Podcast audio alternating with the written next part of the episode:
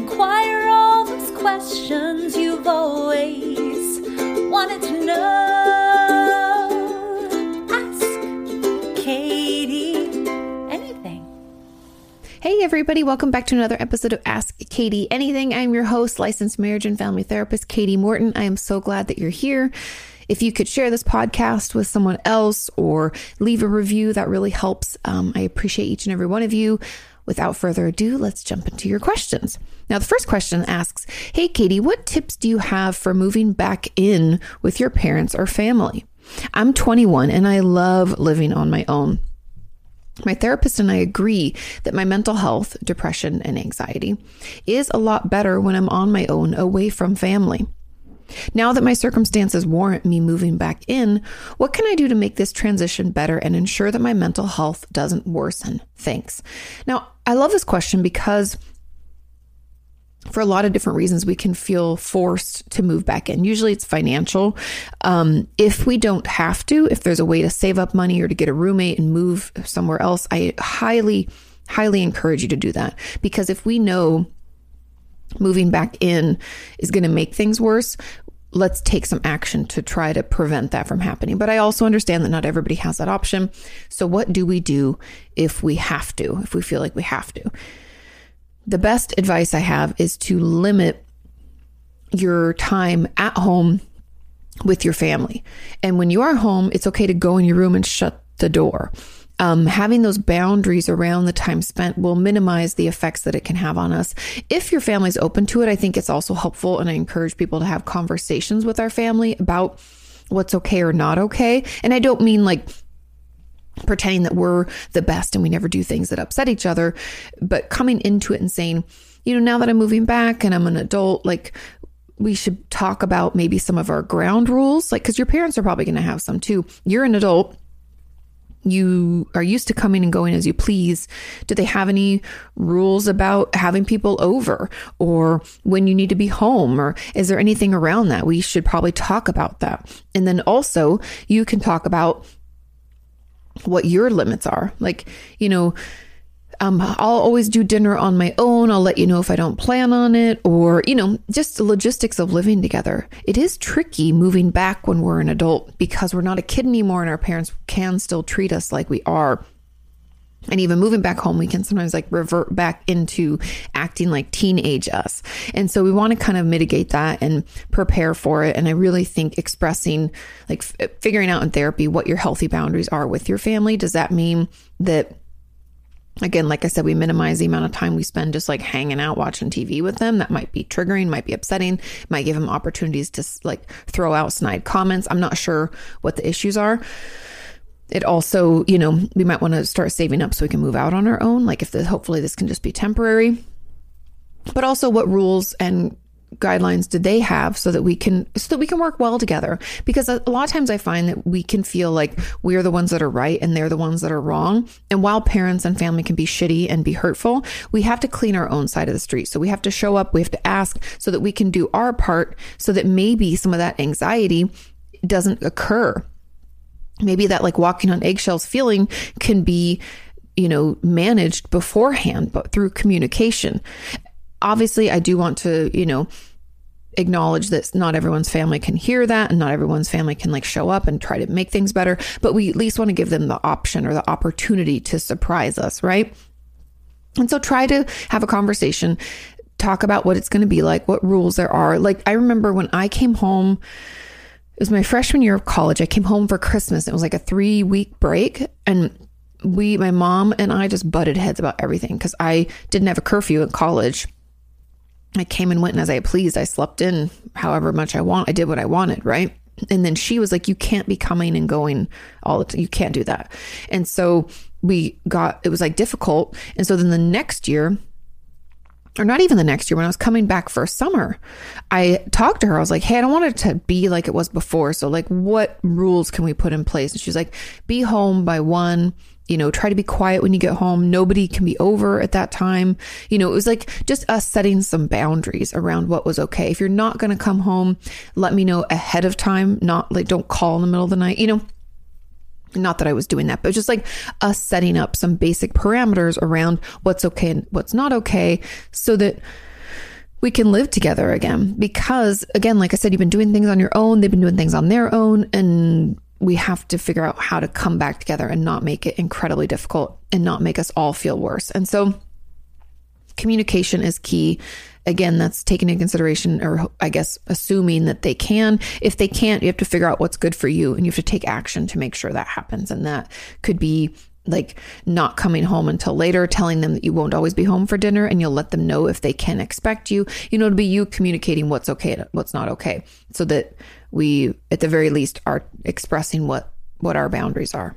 Hope that makes sense. Now, there was a comment on this. In addition, what if I never left? I'm buried deep in trauma healing, childhood emotional neglect. My mom's ex-husband was emotionally abusive, etc. And I feel like I'm finally making progress, but I still live at home. And I know being around my mother, I suspect she has NPD and my therapist agrees. And NPD stands for narcissistic personality disorder, but it, um, they agree and it's going to make it harder to heal. Unfortunately, it's not possible for me to move out. I feel like I'm doing a decent job setting boundaries, but my mom is disabled and requires some care. It's hard not to feel resentful when I'm asked to care for her in ways that she never cared for me. Any thoughts on how to navigate this? Oh, that is tricky. And of course, it's triggering, right? Because essentially you're doing things for her that like you never got. And that's part of what your healing is. And if that's something that you're going to have to care for, because part of me, there's a part of me that's like, I really want you to start saving up and I want you to move out. I said it's not possible for you to move out. I would always put in right now. And as soon as you can, I would.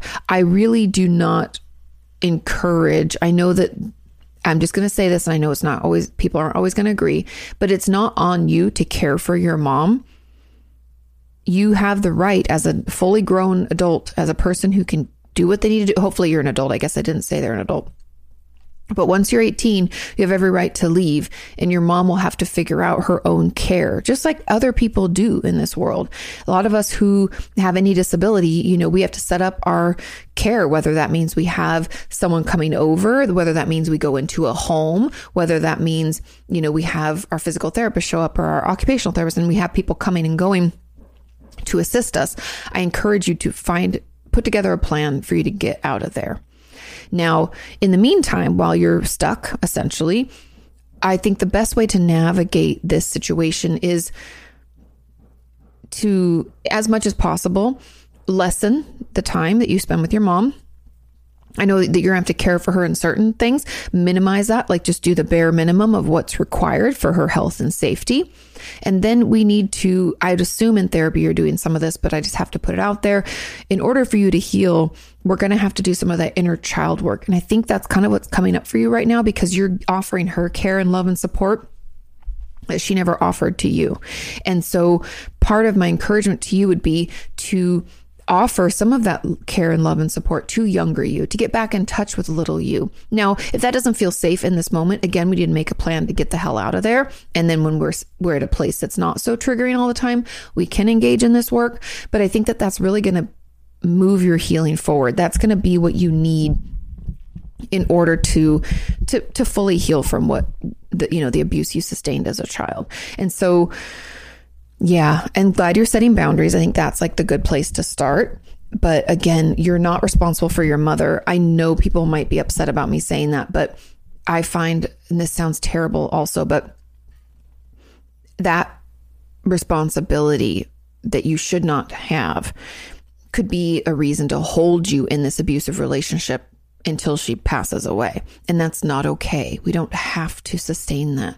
Like I said, she can go into a home or she can get other support depending on there's tons of things that if they're in this if you're in the states medicare medi-cal that like federal programs cover um, i know care in the home can be something that insurance covers but i know federal stuff doesn't always cover all of it so finding a way to make that work could be so beneficial for you and yes, I know you're like, but I should, and I'm her daughter, and blah, blah, blah. Again, she didn't offer you the care and support. And if it's hurtful and abusive and triggering for you to still be in that relationship, it is okay to remove yourself. You're not responsible for her. This episode is brought to you by Visit Williamsburg. In Williamsburg, Virginia, there's never too much of a good thing. Whether you're a foodie, a golfer, a history buff, a shopaholic, an outdoor enthusiast, or a thrill seeker, you'll find what you came for here and more. So ask yourself, what is it you want? Discover Williamsburg and plan your trip at visitwilliamsburg.com.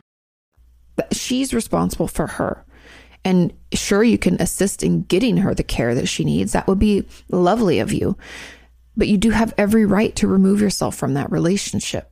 It doesn't mean you have to cut her out of your life. You can totally do that if that's what you want, but it's just uh, removing yourself from it so you don't have to live with her and you're not responsible for her and you're not triggered every day and you're not have you know she might still be saying abusive things or being manipulative and that's only hurting you more so i give you full permission to not be responsible and to leave when as soon as you can now again i know people don't like to hear that, but that's the truth.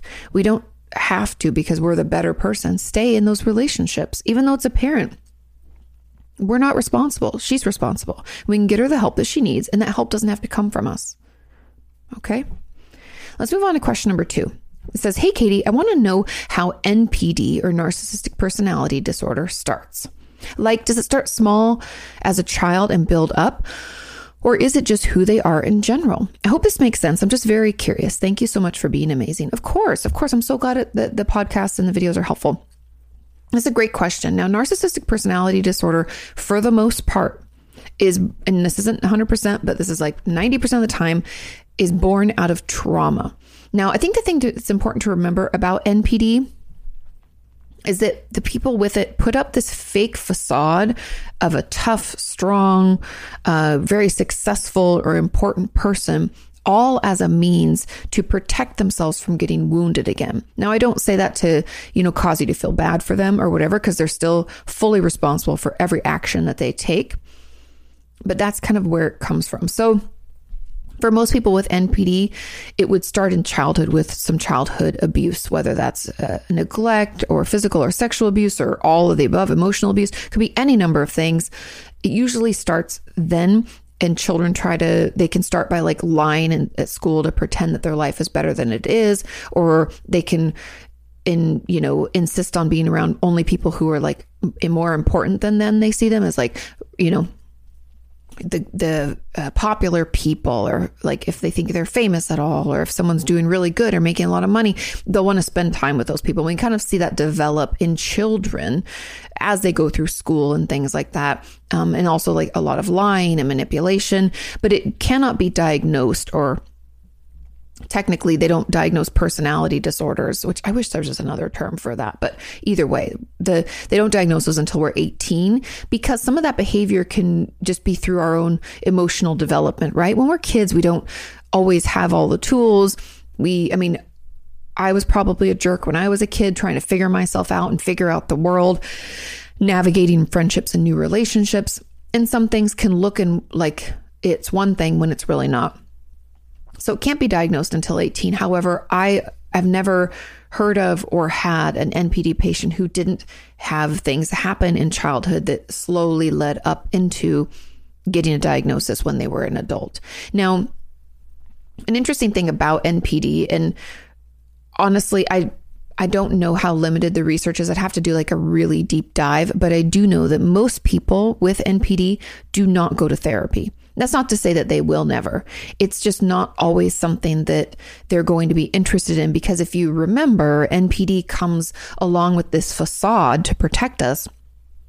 And that facade believes that everybody else is to blame, that we're doing everything perfectly, and to even admit that something's wrong with us could be devastating. And so we might not feel strong enough to actually go and see someone. However, people with NPD do sometimes find themselves in couples counseling or family counseling, and they only show up usually for a short period of time because they believe that someone else is to blame and they're ready and they're there to finger point and to be like you're the one and you did this. And they don't they tend to struggle to apologize. They usually aren't able to apologize. And again i don't want to throw all people in that bucket because there are people with npd out there who are acutely aware and working through it and doing their best in therapy to improve but that's not always the case. That's actually like more rare. And so the research around it is a little bit tricky because it's not like they want, they don't seek out help. And if you told someone who has NPD that they do have it, they'd be like, whatever, you know, or they'd be like, you have it. They'd like gaslight. I think you're remembering that wrong. That's not what happened. um, so yeah, it usually starts in their in childhood and it's like a protective mechanism. Starts out with like, you know, lying, manipulation, things like that, wanting to hang out with only certain kinds of people because they view themselves in a certain kind of way. Um yeah. Okay. I hope that that explains it a little bit. And I have a whole video about narcissism. I have many videos, but I have a old video just running through the diagnostic criteria if you want that breakdown of like elevated sense of self and you know, all of the symptoms that it can come along with it. If you're wanting that, I have that video. You can go check that out. But let's move on to question number three. This question says, Hey, Katie, recently I've worried that I have narcissistic tendencies. And I forgot to mention at the beginning of this podcast that all of the, well, not all, but a majority of the questions are around narcissism because that was the topic that we're going to discuss today. Um, every four weeks or so, I will ask I'll prompt you for questions about a specific issue. Like I think we have one coming up about OCD. This one's about narcissism. We've done some on like eating disorders and trauma. And so most of the time we're going to do just random questions, but every month we'll do one that is more catered around a specific topic. Okay. Back to question number three. Recently, I've worried that I have narcissistic tendencies. This would be a nightmare for me because the last thing I want to do is hurt people the way that I've been hurt I talked to my therapist about it and she said narcissists don't worry that they're narcissists. That's exactly my thought. We'll get into that. So there's no way I have NPD. Is this true? I know that therapists won't always tell someone when they have NPD. So is she lying or am I being entirely too self critical or maybe even paranoid about this? I have complex PTSD and some mild, quiet borderline tendencies, if that helps. I have fear of abandonment, difficulty regulating emotions, dissociation, lifelong passive suicidal ideation. I can trace any narcissistic tendencies back to fear of abandonment. I can be defensive, brag heavily on myself, etc. So is this really just my borderline traits? How do I go about differentiating the two? This is a great question. And I should probably do a video like NPD versus borderline. And maybe I have done, I don't think I've done that. But anyways, um people who have narcissist like NPD do not worry about having it. The thing that is so difficult for most of us to understand is people with antisocial personality disorder, people who are sociopaths, and people with NPD lack empathy. Now, empathy is the ability to feel for someone else. It's like when I watch somebody trip and fall if they hurt themselves, you know, like watching the news and watching someone get hurt, you're like, oh, oh no. And like, oh my, you feel for them. You feel bad for them. You're worried about them. Are they okay? I hope they got to the hospital. That's a normal human response. Most people have empathy for others. We, you know, sometimes are, we'll like let someone go first. You go first, or we'll help a person in or out of their car if they're, you know, older or having difficulty getting, you know, we assist because we care, because we feel for them and we want to be there for them people with NPD and antisocial personality disorder don't have that. And I know it's hard to imagine what that would be like, but it's like essentially like you could watch someone get, you know, let's say they're, I don't know, watching a baseball game, they get hit with a baseball because they're not paying attention. There's no like, oh, you're like, should have been paying attention. Like you don't have any thoughts about it. You don't think what it would be like for them. You don't feel for them. There's no worry or concern. You don't have those things. You only worry about yours truly, about yourself. And so the fact that you're even concerned proves that you don't have it. And that's why, because that lack of empathy is a huge component of NPD. Now, complex PTSD and borderline have a lot of similar qualities. Um, but again, you your fear of abandonment is the biggest symptom. And you get defensive or brag on yourself because you want to prove that you're worthy of love. That's very different. And a person with NPD isn't bragging or getting defensive to prove they're worthy of love. They're doing it because they wholeheartedly believe that they're better than you and they have this elevated sense of self. They're like, I'm so much better. And I'm going to tell you all the ways that I'm better. You essentially are doing it because you're like, I am worthy of this relationship and I want to prove to you why and how. And you can see how that is a is a huge difference in the motivation. And so if you're ever concerned like, "Oh, I have some symptoms," always talk to a mental health professional. That's why self-diagnosis isn't great. It does have its benefits because then we can have an idea for what we're looking for in a therapist, what kind of specialty we might want them to have, or what kind of traits or mental illness we think we're struggling with. It can be great for that. However, you know, we do need to see a professional to ensure that we're not misdiagnosing ourselves because you don't have NPD, like your therapist said. It doesn't sound like that at all to me. It sounds like, you know, more complex PTSD or borderline type stuff because your motivator is about wanting to keep those relationships, not about proving how good you are because you already know you're so good. Do you know what I mean? Okay. Now there was a comment on this says this is me too. I often spiral into this way of thinking it and I am horrible to those around me who are trying their best to put up with me. I feel I'm a vulnerable narcissist. I'm so fearful of rejection that I hesitate when in a group and worry that I come across as selfish, even though I feel the opposite is true. I worry that I'll be taken advantage of, and so I hang back and become resentful of others who develop friendships. I don't have any close friends as I struggle with splitting and black and white thinking and I push them away. This sounds a lot like borderline. I don't believe a vulnerable narcissist is a thing. I think that's BPD. When you need mealtime inspiration, it's worth shopping Kroger, where you'll find over 30,000 mouthwatering choices that excite your inner foodie. And no matter what tasty choice you make, you'll enjoy our everyday low prices, plus extra ways to save, like digital coupons worth over $600 each week. You can also save up to $1 off per gallon at the pump with fuel points. More savings and more inspiring flavors make shopping Kroger worth it every time. Kroger, fresh for everyone. Fuel restrictions apply. Another day is here, and you're ready for it. What to wear? Check. Breakfast, lunch, and dinner? Check. Planning for what's next and how to save for it? That's where Bank of America can help. For your financial to-dos, Bank of America has experts ready to help get you closer to your goals. Get started at one of our local financial centers or 24-7 in our mobile banking app. Find a location near you at bankofamerica.com slash talk to us. What would you like the power to do? Mobile banking requires downloading the app and is only available for select devices. Message and data rates may apply. Bank of America and a member FDIC. Um, okay. I struggle with splitting black and white thinking and push them away by thinking I'm too much of a burden to them. In context, I experienced childhood sexual abuse and childhood emotional neglect, and my family split up when I was 13. I'm still recovering from all this. My question is how might these experiences shape a person to become a narcissist or not? And what might help break those thought patterns when triggered as I struggle with gaslighting myself in these situations. Thank you so much, Katie. Of course, um, Again, that does not sound like NPD at all. It sounds like borderline personality disorder or BPD. And the best way to break these thought patterns is tr- truly there's so many techniques in DBT or dialectical behavior therapy. Um, acknowledging the thoughts that you're having and kind of how they spiral is going to be helpful. It's kind of that mindfulness component of DBT where you just become more aware of like the conversation you're having with yourself, how that feels in your body. And what we're really trying to do is get to know ourselves better and our emotional response so that we create space to make a better decision. In DBT, we call it like wise mind, versus emotion mind. When we're in emotion mind, we can be impulsive. We do that splitting, that black and white thinking, all or nothing. We do that all like, ah, ah, ah, we act really quickly. But when we're in our wise mind, we can take a beat. We can consider outcomes. We can consider how we want to respond versus react.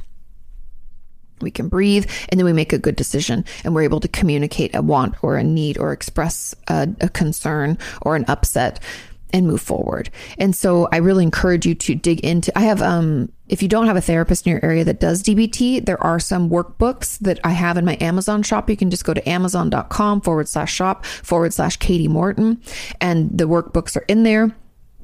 You can do, go through those with your therapist or join a group online or something like that.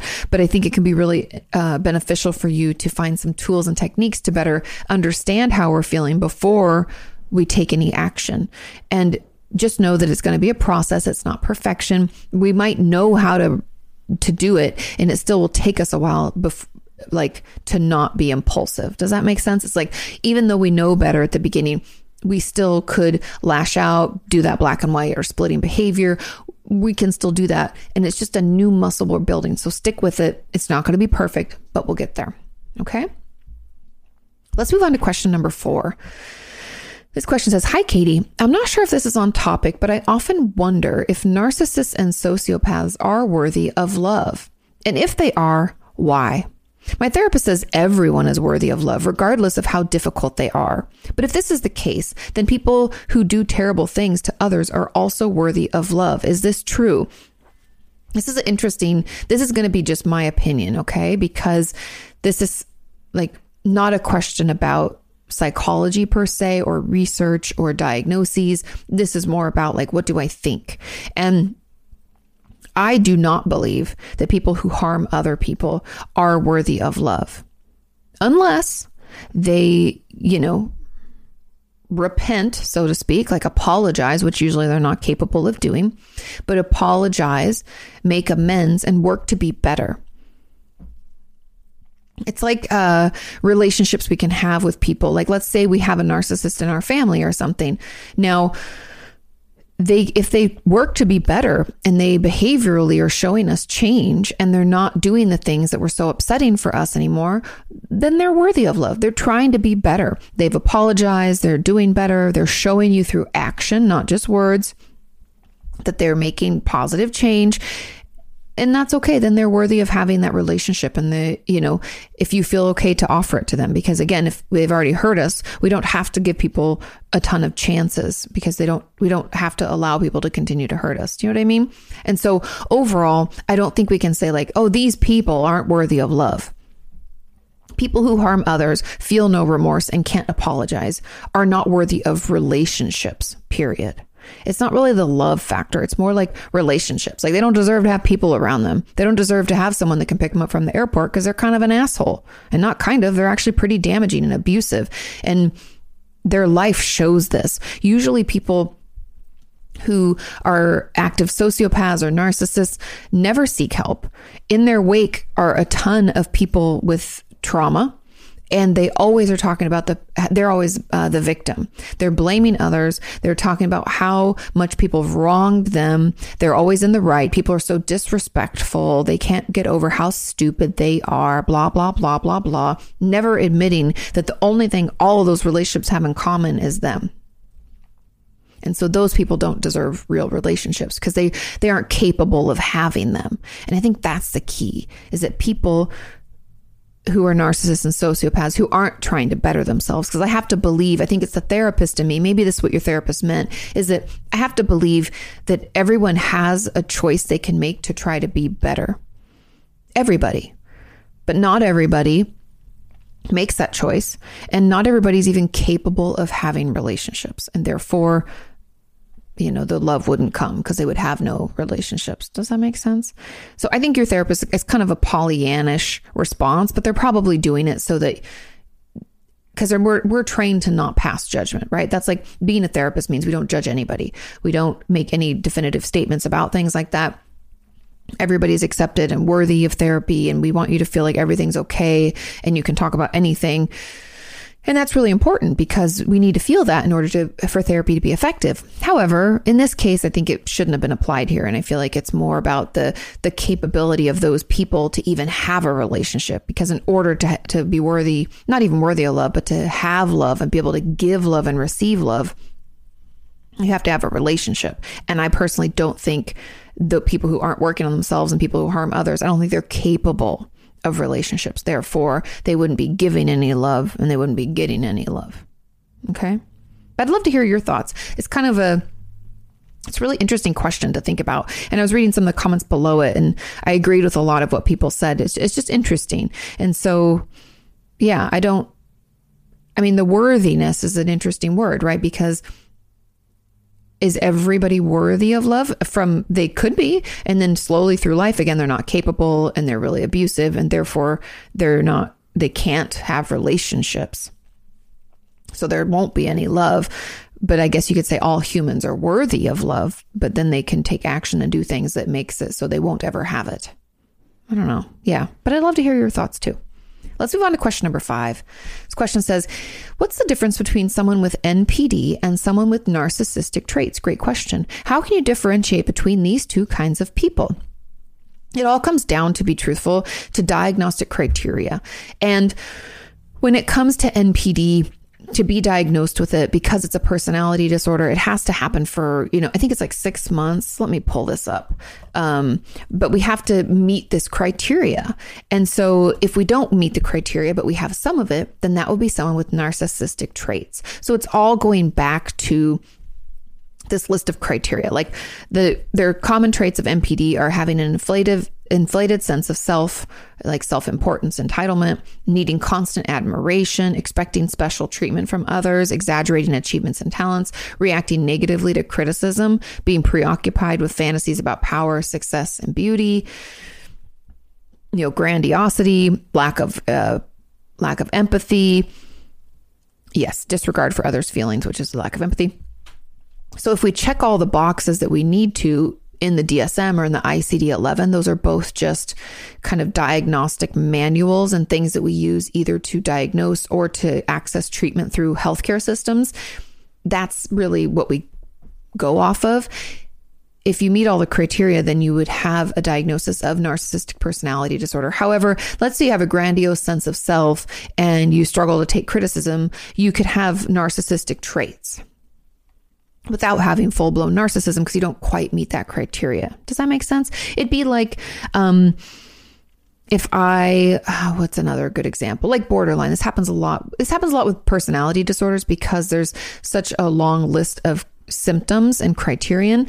And it has to happen for a certain amount of time. And we just don't always meet that. So, a lot of my patients with borderline tendencies or traits or whatever you want to call it, they'll have like a fear of abandonment but nothing else. And so it might be they have a BPD trait, but it's probably more attachment based, right? And so people with NPD traits could be like, oh, well, they have some of these traits, but I think it's more attached to like a trauma response, right? Because we don't have full blown NPD. And so that's how you really differentiate. And everybody's going to be different. Some people might meet, you know, these three symptoms, other people might meet these other three. It's more about whether or not you meet the full criteria for the diagnosis. Okay. Another person comments says, I'm wondering this also. My parents have traits, but I'm not sure if it's actually NPD. I actually think it's more likely that they have BPD or bipolar with some traits. So my add on is what would family dynamics look like in a house with parents who have NPD versus narcissistic traits, especially as a child? It depends I could tell you what the family dynamics would look like in a home when your parent, it's usually one parent who has NPD. It's very, I mean, I guess it's not very rare, but I would, it, people with narcissism usually seek out people who are caregivers, uh, super sensitive people, really empathic, people who feel for others. Um, they might be able it'd be more likely for someone with NPD to marry someone who has depression or anxiety or bipolar disorder, a different type of mental illness because two narcissists would essentially like try to one up each other and manipulate each other. It'd just be you see how like it doesn't quite fit together. But uh, you could have parents that are both have bipolar disorder or a borderline personality disorder. Those you would still be attracted to each other, and the, the, it wouldn't be like this clash, right? But when you grow up in a home where one parent has NPD, it would mean that you're you're always it's essentially like emotional neglect would be huge for you. So you probably really hate conflict because it was probably overwhelming in your home. And because people with NPD can either be outwardly conflictual, meaning like loud and fighting, or they can be extremely, and this is really common for like covert narcissists, extremely passive aggressive. And a lot of the abuse that you would have sustained would have been through those types of terms and, and manipulations, meaning you're probably made to feel really stupid and small and not important. And the, you know, they probably didn't ever really show you affection or emotional support. It was more about how it affected them. And they would turn around, like, let's say you came home from school crying. A parent with narcissism would struggle to show up for you because they don't have empathy for your situation. They would talk about their day and they could say something like, uh, keep it down. You know, mom, your mom's had a bad day or your dad's having a tough time. I can't believe, you know, you do this to me. So it's all about them. And I can't believe you would do this. And, you know, and so people, the children that come out of that tend to be highly sensitive. It's almost like it creates the antithesis of NPD super empathic, super sensitive, um, always feel like we're walking on eggshells because we grew up walking on eggshells, struggle to identify how we're really feeling, difficulties with conflict, uh, uh really difficult time with conflict resolution. We're probably incredibly patient because, again, our needs were put last. Um, yeah, that's just a few things. I think the overall our home and the dynamics would have felt very dysregulating, very unpredictable, and not at all like a secure foundation. We would feel like we just never knew what we were coming home to. We might prob might have not liked to come home very often, wanted to be out of a, of the house as long as possible, probably till the sun came down and we knew we'd get in trouble. So we'd come back so we wouldn't get in trouble. But yeah, it, it makes for a very difficult upbringing. And, and it's, again, it's that emotional neglect that really we feel. But again, it could be, I don't want anybody to think that people with NPD can't be outwardly like physically or sexually abusive or emotionally abusive. The emotional abuse is probably the biggest because remember the fact that NPD comes along with um, gaslighting and manipulation and uh, stuff like that. So that can definitely be something that we will struggle with as a child. With that, let's move on to question number six. And question number six says, Moin, everyone. Moin. If anybody doesn't know, Moin is something when Sean and I went to Bremen, Germany, that's how people say like good morning. It's a very northern German thing, I guess. Um, I argue a lot. So back into the question. Sorry. I argue a lot with people about if NPD is treatable or not. Since BPD was deemed untreatable for a long time, I believe that every disorder is treatable to some degree, or at least, and for the right people, yes. What do you think about the treatment of NPD? Can it work or is it pointless or even harmful because they learn what behaviors hurt others most and how to manipulate better? Also, if you think it is untreatable, what would you do if someone comes to you or another therapist to get help with their NPD? Could you get this covered by insurance? Sorry, I know this is a lot, but NPD is really fascinating. And most of the time it's talked about how to deal with a person with NPD or how to heal from the behavior, but not how to manage or treat it. You're right. We don't talk enough about treatment for NPD. And the truth about narcissism, it would be that we'd have to do trauma treatment.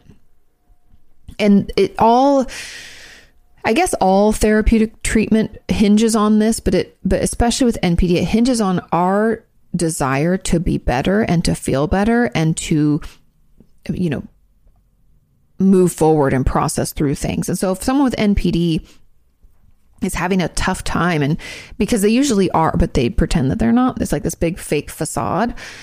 If they finally realize like hey i've lost everything. I've got to do something better and they want better because I, I again i believe people can change and if they want to that would be the work would probably be processing some childhood trauma because NPD is is primarily born out of it. Now, I don't think that they would learn how to manipulate others better or you know, learn how to honestly be like a quote unquote better narcissist. I think it'd be more about them and understanding their responses, right? Because if we're putting up this facade to protect ourselves from other people, but that facade or that fake shell is actually harmful, if we can heal that inner soft you know, in your child really of us or the person that was traumatized, if we can heal that, then we probably won't need that facade anymore. Because NPD is kind of like a coping skill for trauma in a lot of ways, where we use it as a protective mechanism, but that protection is, is very abusive. But if we don't need it anymore because we've healed from that trauma, then we can not have it. Does that make sense? And so I do believe it's treatable. And I think a lot of times when it comes to personality disorders, because they're more it's the reason they call them personality disorders because they're more like, what's the word? It's almost like intrinsic to who we are or more palpable in our life because it like affects more areas of our life, if that makes sense. Personality disorders tend to do that. So, in order for us to overcome them and to manage them better, it's going to take more like thorough work. Now, they're all treatable. BPD, NPD, we can get treated and we can be better, but it all hinges on us wanting to do that and being able to do that work because it's going to be really difficult and really painful and scary, probably, for someone with NPD to finally admit that they were traumatized and that they feel badly. Because that facade is like i'm the best. I'm the best of the best. And you've never seen anybody as good as me right? I have such an elevated sense of self and and elevated importance. But again that i think it is treatable. And i think if someone came to me and wanted to get better and was like i think i'm a narcissist. I need to i need to figure this out. I would dig in to find out like why it, exists. Just like we do with uh, borderline. Borderline's also born out of trauma.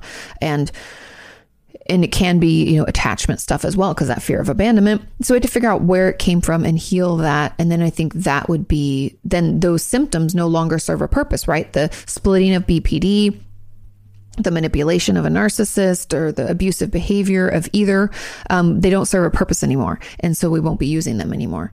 And i think that it's finding ways to like regulate our emotions express discontent. It's all the therapy stuff. But at the beginning it's figuring out what purpose is served and healing that does that make sense? I hope I answered all the questions. Um, it is treatable.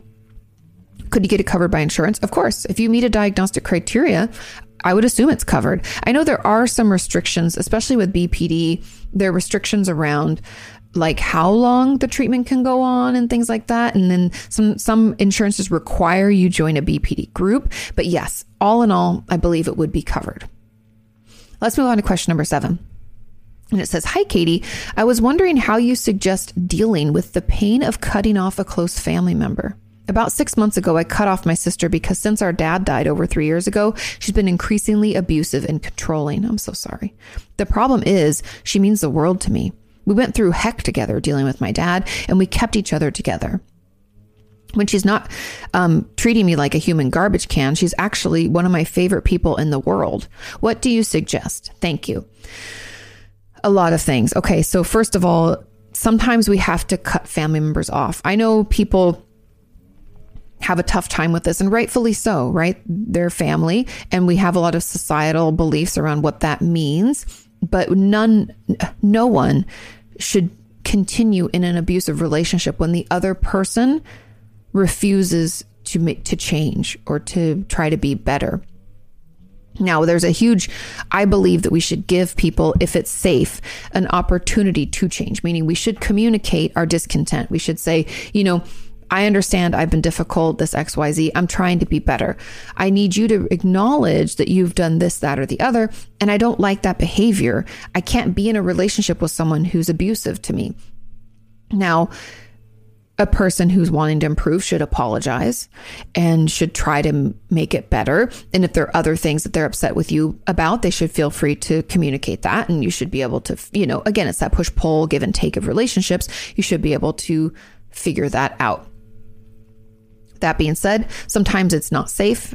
Or sometimes we've tried that and they're not able. Like people aren't always capable. Like I said earlier, some people with narcissistic personality disorder Uh, and antisocial personality disorder aren't capable of having relationships. And so at that point, we have to cut them off to protect ourselves. Essentially, we can't set ourselves on fire to keep someone else warm. So we have to walk away. And that walking away is going to be difficult, but I want you, there's a couple of things. First of all, getting therapeutic support is going to be key. We're going to need to be able to talk to someone about what we're going through because we're going to grieve losing a relationship, especially when you said she's like one of your favorite people in the world and you were super close. That's important. That's a big relationship. We're going to have to grieve that loss. We've lost that person. The person that we thought she was or the person that we we thought we were in a relationship with, with doesn't exist anymore and that's really hard. And so I want you to know it's okay to feel sad, it's okay to feel angry, it's okay to grieve and let yourself be in it. And then after, like give yourself time, I do encourage you to try to find another friendship. Maybe you have another friend that's already close with you.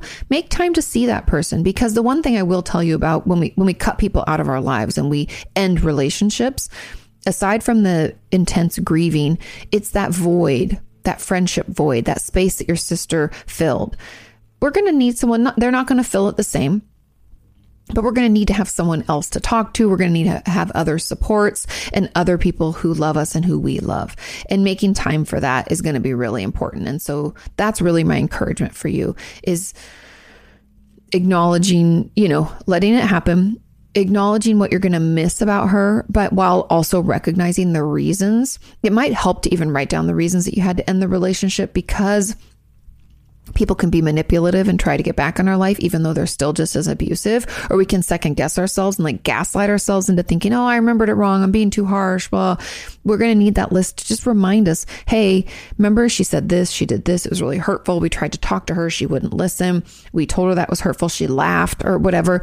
We're going to need to remember that. And so I'd encourage you to write that down, which I know sounds shitty, but to remind you of why you made that positive choice for yourself it's okay to feel sad, grieve as long as you need to, and then make sure you're making time for your other more healthy relationships. Because something I do find about cutting out family in particular is that we can struggle to still see good in the world. We can think like everybody's bad because those are like foundational people that have been in our life for a long time. And so I want you to make time for those other relationships to just remind you that there are good people out there, people we can be in relationships with, people that we love and who love us. Okay?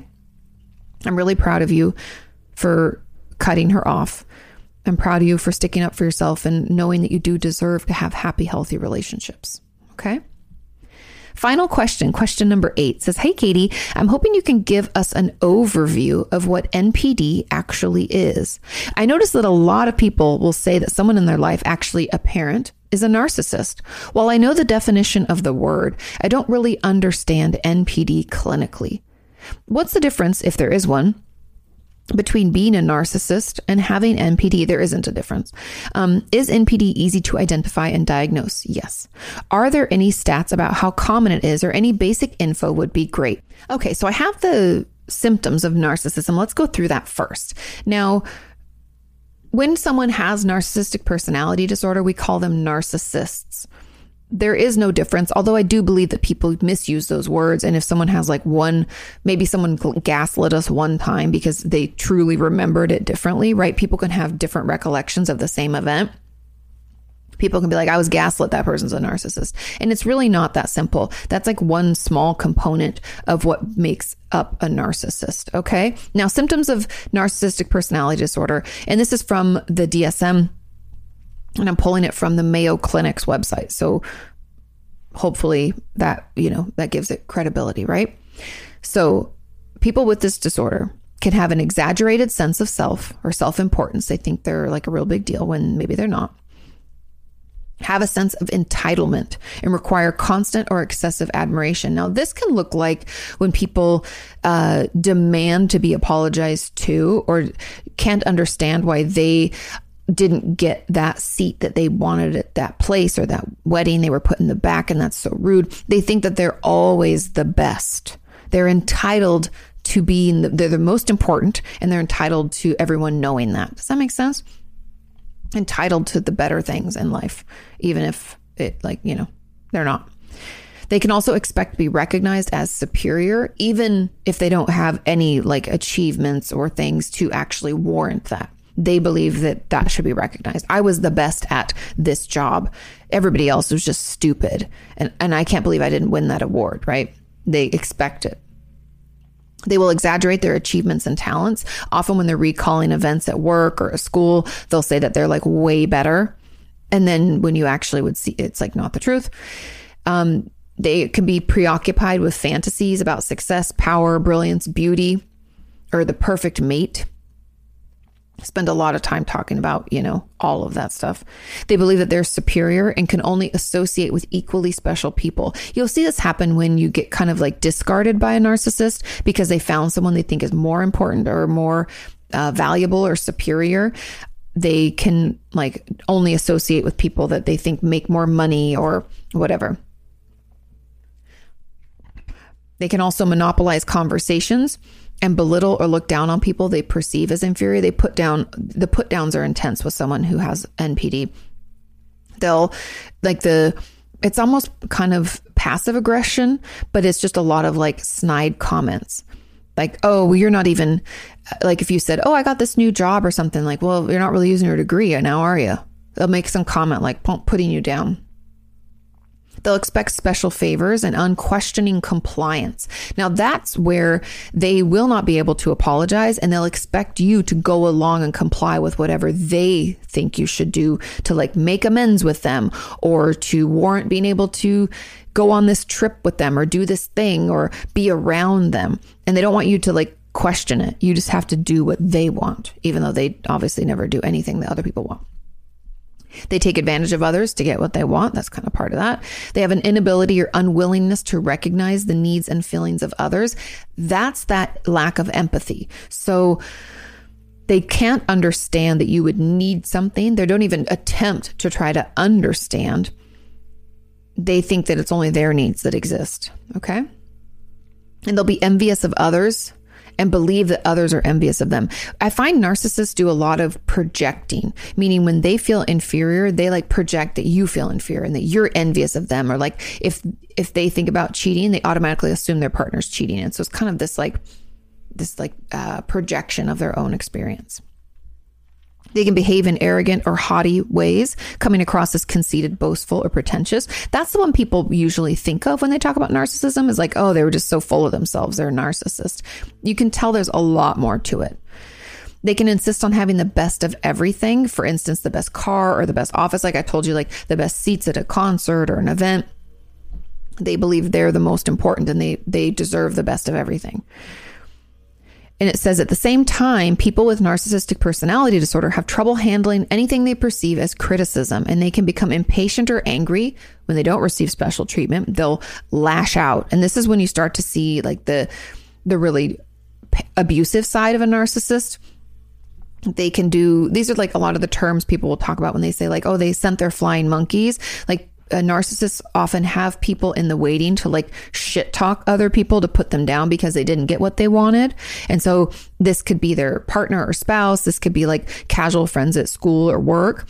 Again, people with NPD don't usually have like long term relationships. They tend to burn bridges all the time. So these people who they get to shit talk others are just the people of the moment. And they tend to only have these people around for a short period of time, maybe like a year at the most. They also have significant interpersonal problems and feel easily slighted. Yeah, they, their laundry list of things that have happened or things they're upset about is like the longest list of, of ever of you've ever seen. And their relationships are always messed up because they aren't capable of having them. They react with rage or contempt and try to belittle the other person who makes themselves appear superior. So this can happen a lot at work. Someone who has NPD at work, if they have a boss or someone got promoted over them, they will, they could not shit talk or be more upset or angry uh, at this person than like the manipulation, the line, the the way that they will talk about this person. I like can't even express it to you how intense it will, can get because they have to put them down because they feel they, made them feel inferior. And how dare they try to scratch away at this f- fake facade right? I'm so vulnerable underneath. And they they rage also just the amount of like nasty comments texts calls shit talking in person behind their back that they can just like completely ruin situations ruin their life and their relationships with this rage and contempt that they have they have uh, they have difficulty regulating emotions and behavior. They can be super impulsive and like burn it down, like send horrible uh, texts and emails, say horrible things to people that they can't take back, and essentially, you know, ruin their relationships. They experience major problems dealing with stress and adapting to change. They feel depressed a lot and uh, moody because they fall short of perfection. So that's the key to like the underpinnings of narcissism is that we're really soft and squishy underneath. And so depression is almost always common in someone with NPD because they they do realize like a little bit that they aren't perfect and they can never, you know, get that and they're like always striving for it yet all the time being impatient and angry, rage filled and contemptful, burning things down, ruining their relationships and it's almost like they're their own worst enemy and so depression's incredibly common. And then it's have see the final is have secrets of secret feelings. Again, they don't want anybody to know, and they probably struggle to even admit it to themselves, like stuff it down. Secret feelings of insecurity, shame, vulnerability, and humi- humiliation. Now, that's obviously just I'm running through quickly like how it can show up and what it can feel like. I hope that that kind of gives you an idea of what it is because it's not just egotistical people. It's people who feel so fragile and wounded underneath but refuse to acknowledge and heal that and instead take it out on everyone else. And so that's what kind of all those symptoms are. Now, um Okay, the difference between narcissists and having it, there's no difference. And is NPD easy to identify and diagnose? Yes. And the reason for this is, well, I, I say it as a therapist. I think regular people may not notice it right away, but they will when they f- first whatever the first time is that they trigger them. Because the overreaction of rage and contempt that we can get from someone with NPD is shocking to the regular person and usually will end relationships. Like like I said people with NPD will leave a bunch of abused and traumatized people in their wake because we're shocked. We thought they were nice. We thought they were great. You were so excited and fun to be around. And then boom like burn it down like scorched earth. And so that makes it easy for regular people to identify, not necessarily know that they have NPD, but be like, ooh, that person, that's not good. I can't be in a relationship with that person, right? We're like, oh my God, there's, they're so difficult, so dysregulated, so, so angry, so scary. And so people will usually like want to get away from them. Other than people who are super empathic, they're like, I can fix them. I, I feel for them. That must have been really hard. And those are the ones we can get caught in that cycle with them. And the final portion of this question says, are there any stats about how common it is? And yes, I had to look it up because I don't, I don't know. And there are varying statistics as I don't know if I've ever talked about this, but statistics can vary depending on how you're polling and where you're getting your numbers from. But according to the Cleveland Clinic, they estimate up to 5% of people have narcissism. They say it's a little bit more common in men than in women, but I think they said women's around 4.8% and men's around 7%. So really it's you know that's a rough estimate about how many people. And if anybody doesn't know the amount of people in the world that they think have schizophrenia is 1% so this is 5% so it's even more common. And i the world population let me look that up because i'm not even sure what the what that would be um what they roughly think. I think it's is it through 30 Oh, 7.75 billion people in the world. So 5% of that is huge. And I know that that can sound really shocking, but it, it's a large number. But I think people talk about certain things a lot because people have narcissistic tendencies. Like they have a couple symptoms or they've done something that's hurtful and people like, they must be a narcissist, which is, is fine. I'm not saying that people aren't, but we don't always know. We can't diagnose people in our life like that even as a therapist, I can't diagnose people in my life because I'm not seeing them as a therapist in that capacity and asking for histories of things. Now, if I've known someone like my whole entire life, I might be able to with some kind of guesstimation say like oh i think they do have some anxiety disorders. But again that's out of that's not they're not in my office. That's not something that i do on the regular it's exhausting to have your therapist hat on all the time, but I just want you to know that pe- there is a high number of people in the world who have NPD. I hope that that was helpful. Those are all very interesting questions. It was it was fun to do a little research to look up statistics and to get the symptoms out for you all and I hope that you found it really helpful, educational and interesting. Have a wonderful wonderful rest of your week. Again, thank you so much for sharing this podcast and for sending in your questions and for all the reviews. I will see you soon. Bye. Thank you.